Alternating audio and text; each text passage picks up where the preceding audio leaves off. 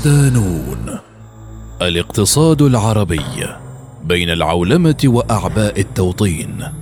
مقال لأنيس العرقوبي. ضمن ملف الصناعة العربية. لم تصل السياسات الاقتصادية على رأسها قطاع الصناعة التي نفذت في الدول العربية طيلة العقود الأربعة الماضية إلى تركيز سياسة تبادلية قوية بين الصناعات القائمة والقطاعات الاقتصادية الأخرى. في ظل محدودية الأسواق الداخلية وعدم وجود سوق إقليمية وعجزها عن المنافسة والانفتاح على الأسواق الخارجية وبطئها في مواكبة السرعة المذهلة في تطوير أدوات ومنتجات تقنية المعلومات والاتصالات والاكتشافات والتطبيقات العلمية وهي تحديات فرضها النظام العالمي للاقتصاد الجديد المتمثل في العولمة وتعاني الصناعة العربية من قلة الخبرة في مجال دراسة الأسواق العالمية بصورة مستفيضة بالإضافة إلى عدم الاستعانة بالمواصفات والمقاييس العالمية خلال مرحلة التصنيع وضعف الخدمات اللوجستية في مجال التجارة وارتفاع تكاليف النقل وارتفاع الرسوم الجمركية والضرائب المفروضة على الصادرات. العولمة. ظهر مفهوم العولمة لأول مرة في قاموس اوكسفورد عام 1991 وكان يرمز حينها إلى تحول العالم لقرية كونية مدعوما بثورة تكنولوجية قوامها تطور وسائل التواصل والاتصال وكان امتدادا للتغييرات السياسية التي شهدها العالم عقب انهيار جدار برلين وتفكك الاتحاد السوفيتي وسقوط النظام الاشتراكي الذي كان يتقاسم الهيمنة على العالم مع الولايات المتحدة. كما تعد العولمة إحدى مظاهر انتصار النظام الرأسمالي الليبرالي. العولمة الاقتصادية بحسب تعريف صندوق النقد الدولي هي التعاون الاقتصادي المتنامي لمجموع دول العالم الذي يحتمه ازدياد حجم التعامل بالسلع والخدمات وتنوعها عبر الحدود إضافة إلى رؤوس الأموال الدولية والانتشار المتسارع للتقنية في أرجاء العالم كله. وأكسبت طفرة المعلومات وتطور التكنولوجيا التي تعنى بالأنشطة الإنتاجية والصناعية قوة دافعة للعولمة الاقتصادية وساهمت في انتشارها. وبات العالم يشهد نظاما جديدا يتلخص في الاقتصادات العابرة للحدود وتحرير التجارة الدولية.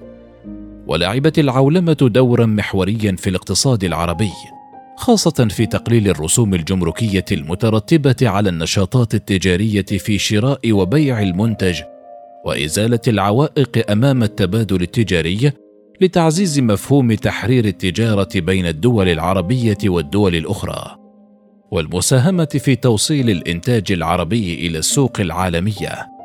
وبالتالي ساعدت في فتح الآفاق أمام الاقتصاد العربي ليكون أكثر تشاركية مع الاقتصاد العالمي. وذلك وفق قاعدة أي شيء يمكن أن ينتج في أي مكان ويباع في العالم كله. ويلعب تقارب دول العالم دورا إيجابيا في تبادل الخبرات والتجارب من خلال الاستثمار الأجنبي المباشر وفرص الوجود في الأسواق الاستهلاكية الجديدة التي تساعد على انتشار السلع والخدمات. والأهم من ذلك الوصول إلى التقنيات المتقدمة التي تستخدمها الدول المتقدمة وخاصة تلك المرتبطة بالحياة الاقتصادية أو العمليات المالية والمصرفية والتجارية. في مقابل ذلك فإن للعولمة اثارا سلبية ومخاطر على اقتصادات بلدان العالم العربي التي ما زالت تعيش صراعا مزمنا من أجل تركيز منوال اقتصادي يراعي مقدرتها وتطلعاتها.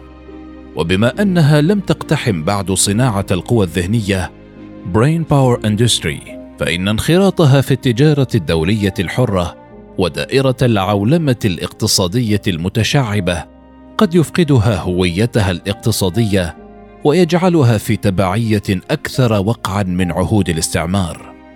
ومن بين مخاطر العولمة محاولة الدول الكبرى فرض ثقافة أو نمط اقتصادي معين على باقي شعوب العالم وخاصة منها النامية وتحويل الأخيرة إلى مجتمعات استهلاكية بعد سلبها هويتها عن طريق استخدام وسائل اتصال معينة تعمل على محو الحدود الجغرافية وضرب دور الدول في تحديد منوالها الاقتصادي عن طريق الشركات متعددة الجنسيات وشبكات الإنتاج والتمويل وبالتالي يمكن لقوى السوق العالمية تمرير أجندتها وأصبحت بذلك سلطة اقتصادية تتحكم في شؤون الدول وتحدد سياساتهم والاخطر من ذلك تدخلها في رسم أنظمة الحكم. ومن جهة أخرى أدى تحرر الأسواق إلى ارتفاع أسعار السلع الواردة إلى السوق العربية بسبب سعي الأخيرة نحو استيراد المنتجات المنبثقة عن العولمة مثل الأجهزة الإلكترونية الذكية. كما نتجت عنها أيضا زيادة معدل المنافسة العالمية في مجال الصناعة المتعلقة بالإنتاج الرقمي التكنولوجي ما أضعف قدرتهم على المنافسة في هذا المجال. بسبب عدم امتلاك جميع المواد الأولية التي تساعد على دعم الإنتاج. ومن آثارها السلبية الأخرى تباطؤ تطور قطاع الخدمات في الدول العربية نتيجة عجز الميزان التجاري عن استيعاب تدفق الخدمات المتواترة من دون توقف وتهديد الشركات الصغرى غير القادرة على المنافسة في ظل تجارة دولة غير عادلة. التوطين. يشهد العالم في ظل النظام الجديد العولمة تغيرات متسارعة على الصعيد التكنولوجي وتسارع ترابط الدول فيما بينها وتعد قيمة الوقت time value وسرعة التجاوب والفاعلية والكفاءة من أكثر العناصر المحددة للولوج إلى السوق العالمية والتموقع فيها. لذلك تسعى الدول المتأخرة نسبيا في مجال التصنيع إلى ردم الهوة وسد الثغرات من خلال وضع سيناريوهات وحلول بديلة ونماذج لسياسات مستقبلية تمكنها من رفع معدلات الأداء. فالعصر الجديد يحتاج إلى مهارات مختلفة من أجل البقاء والتفوق. ومن هذا الجانب تعمل بعض الدول العربية على هيكلة اقتصادها وتسريع وتيرة النمو الاقتصادي في ظل ظروف استثنائية تواجهها مثل انخفاض أسعار النفط والاضطرابات الجيوسياسية الصعبة والصراعات في المنطقة.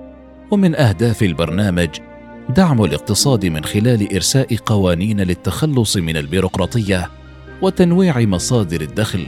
وتقليل الاعتماد على النفط وخلق المزيد من فرص العمل للمواطنين ودعم المشاريع المستقبلية وتحقيق أقصى قدر من الكفاءة ضمن مشروع توطين الصناعات. وتتميز الصناعة التحويلية العربية بضعف ارتباطها الإنتاجي وعدم تكاملها افقيا وراسيا على المستويين القطري والعربي. وانخفاض أداء تشغيلها وعدم استغلال كامل طاقتها الإنتاجية إضافة إلى ارتفاع التكاليف الرأسمالية والإنتاجية والتشغيلية إذا قورنت بمثيلاتها الأجنبية بسبب استيراد معظم احتياجاتها من الماكينات ومستلزمات الإنتاج الوسيطة من الخارج. وتعتمد هذه المشاريع بصفة كلية على نقل التكنولوجيا الأجنبية دون توطينها لاحقا. من خلال صيانتها وتطويرها بالاعتماد على الأيدي العاملة المحلية كما فعلت دول في شرق آسيا مثل ماليزيا وفيتنام وقبلها كوريا الجنوبية والصين. المصانع والأدمغة. واجهت أغلب الدول العربية في أولى خطوات التوطين إشكالية منهجية في تحديد ملامح المشروع وأولوياته. بمعنى هل تبدأ بتوطين المصانع أو بالأدمغة والكفاءات؟ غير أن كلها يصب في الآخر فتوطين المصانع يمكنه أن يكسب الكوادر الوطنية مؤهلات خبرات جديدة لقيادة دفة الصناعة. والعكس أيضا صحيح شريطة وجود إرادة حقيقية تهدف إلى الاستثمار في المعرفة التقنية واللوجستية المصاحبة للصناعة المراد توطينها. ولا يقتصر التوطين على الصناعات كإجراء بديل للاستيراد بل يتعداه إلى توطين الكوادر والأدمغة وكذلك توطين التكنولوجيا والاستثمار فيها حيث لا تزال 95% من الصادرات لدى الدول العربية ضعيفة أو متوسطة الاستعمال للتكنولوجيا. ومن فوائد التوطين تقليل وقت الاستجابة وتحسين الجاهزية وتخفيض التكلفة الاجتماعية للمنتج وتوفير خدمات ودعم فني ذي جودة عالية محليا بأياد عاملة وطنية ومدربة إضافة إلى أهميتها الاستراتيجية المتمثلة في خلق قدرات محلية تساهم بشكل كبير في تحقيق أهداف برنامج التحول الوطني الاقتصادي. تجارب عربية وفي هذا الجانب أطلقت دولة قطر بدعم من المؤسسات الرسمية برنامج التوطين لتعزيز مرونة سلسلة الإمداد والحفاظ على القيمة الاقتصادية داخل الدولة من خلال خلق نحو مئة فرصة استثمارية جديدة في قطاع الطاقة التي من المتوقع أن تضيف بدائل الاستيراد بقيمة ثمانية مليارات ريال قطري سنويا. بالإضافة إلى إتاحة أكثر من خمسة آلاف وظيفة جديدة عالية المستوى. ويهدف البرنامج أيضا إلى إنشاء صناعات استراتيجية متنوعة ويستهدف بشكل أساسي تنمية القطاع الخاص من خلال المؤسسات الصغيرة والمتوسطة خاصة أنها تلعب دورا مهما في التنمية من حيث الإنتاج وخلق فرص العمل ومساهمتها في التصنيع والصادرات والناتج المحلي الإجمالي معتمدة على سياسة القيمة المحلية المضافة. فيما تعمل الأردن على تركيز المدن الصناعية بهدف تعزيز استراتيجيتها في توطين الصناعة الوطنية ودعم قدرتها التنافسية في الأسواق العالمية وتأمين الوصول إلى التنمية المستدامة. أما السعودية فاختارت توطين الأدمغة ودعم الكفاءات الوطنية في اكتساب المهارات والخبرات وعملت على تأسيس شراكة تهدف لرفع نسب التوطين وتحفيز القطاع الصناعي الخاص للنمو من خلال العمل على توطين نحو 36 ألف وظيفة في القطاع الصناعي حتى 2021 بعد تفعيل الممكنات من الحوافز والبرامج التي تدعم التوظيف والتدريب. ومتابعة ورصد أثر البرنامج في القطاع الصناعي وتطوير التشريعات والأنظمة. من جهة أخرى يرى مختصون أن التجارب العربية في هذا المجال وخاصة الرؤيه السعودية 2030 ورؤية الكويت 2035 الساعية إلى تنويع مصادر الدخل الوطني والخروج من التبعية للنفط والغاز والمواد الأولية الأخرى ذات القيمة المضافة المتدنية تفتقد إلى خريطة لتطوير صناعات تحويلية متكاملة تخلق قيمة مضافة عالية وفرص عمل كافية إضافة إلى تعزيز روح الإبداع بدلا من المشاريع الكبيرة التي تعتمد قصرا على كثافة رأس المال. قرار سياسي. وفي سياق ذي صلة يمكن القول إنه لا يوجد موانع كبرى وعوائق أمام الدول العربية في تحقيق طفرة نوعية في مجال توطين كل الصناعات على أراضيها. إلا أن القرار والإرادة السياسية هي المحدد الرئيسي في هذا الخيار الاستراتيجي والتنموي السيادي. ويتمثل خاصة في طريقة توظيف رأس المال وتغيير أولويات التحالفات مع دول أخرى منع الاستمرار التبعية العربية للخارج وتواصل ارتهان قرارها السياسي لاحتياجاتها الاستهلاكية والتنموية. لذلك يمكن لتوطين الصناعات واستغلال الطاقات البشرية وتنميتها وتنويع مصادر الدخل تقليل الديون الخارجية ذات الفوائد الكبيرة التي تستنزف الميزانيات ويحقق نوعا من السيادة. فالأمم التي تسعى للنهوض ومواجهة التحديات والضغوط الخارجية وتسعى إلى تنمية مستدامة وشاملة عليها تحقيق اكتفائها الذاتي في كامل مناحي الحياة من الإبرة إلى الطائرة والصاروخ. بالمحصلة إن توطين الصناعة والأدمغة في عالمنا العربي لن يرتقي بقيمة المنتج ومكانته عالميا.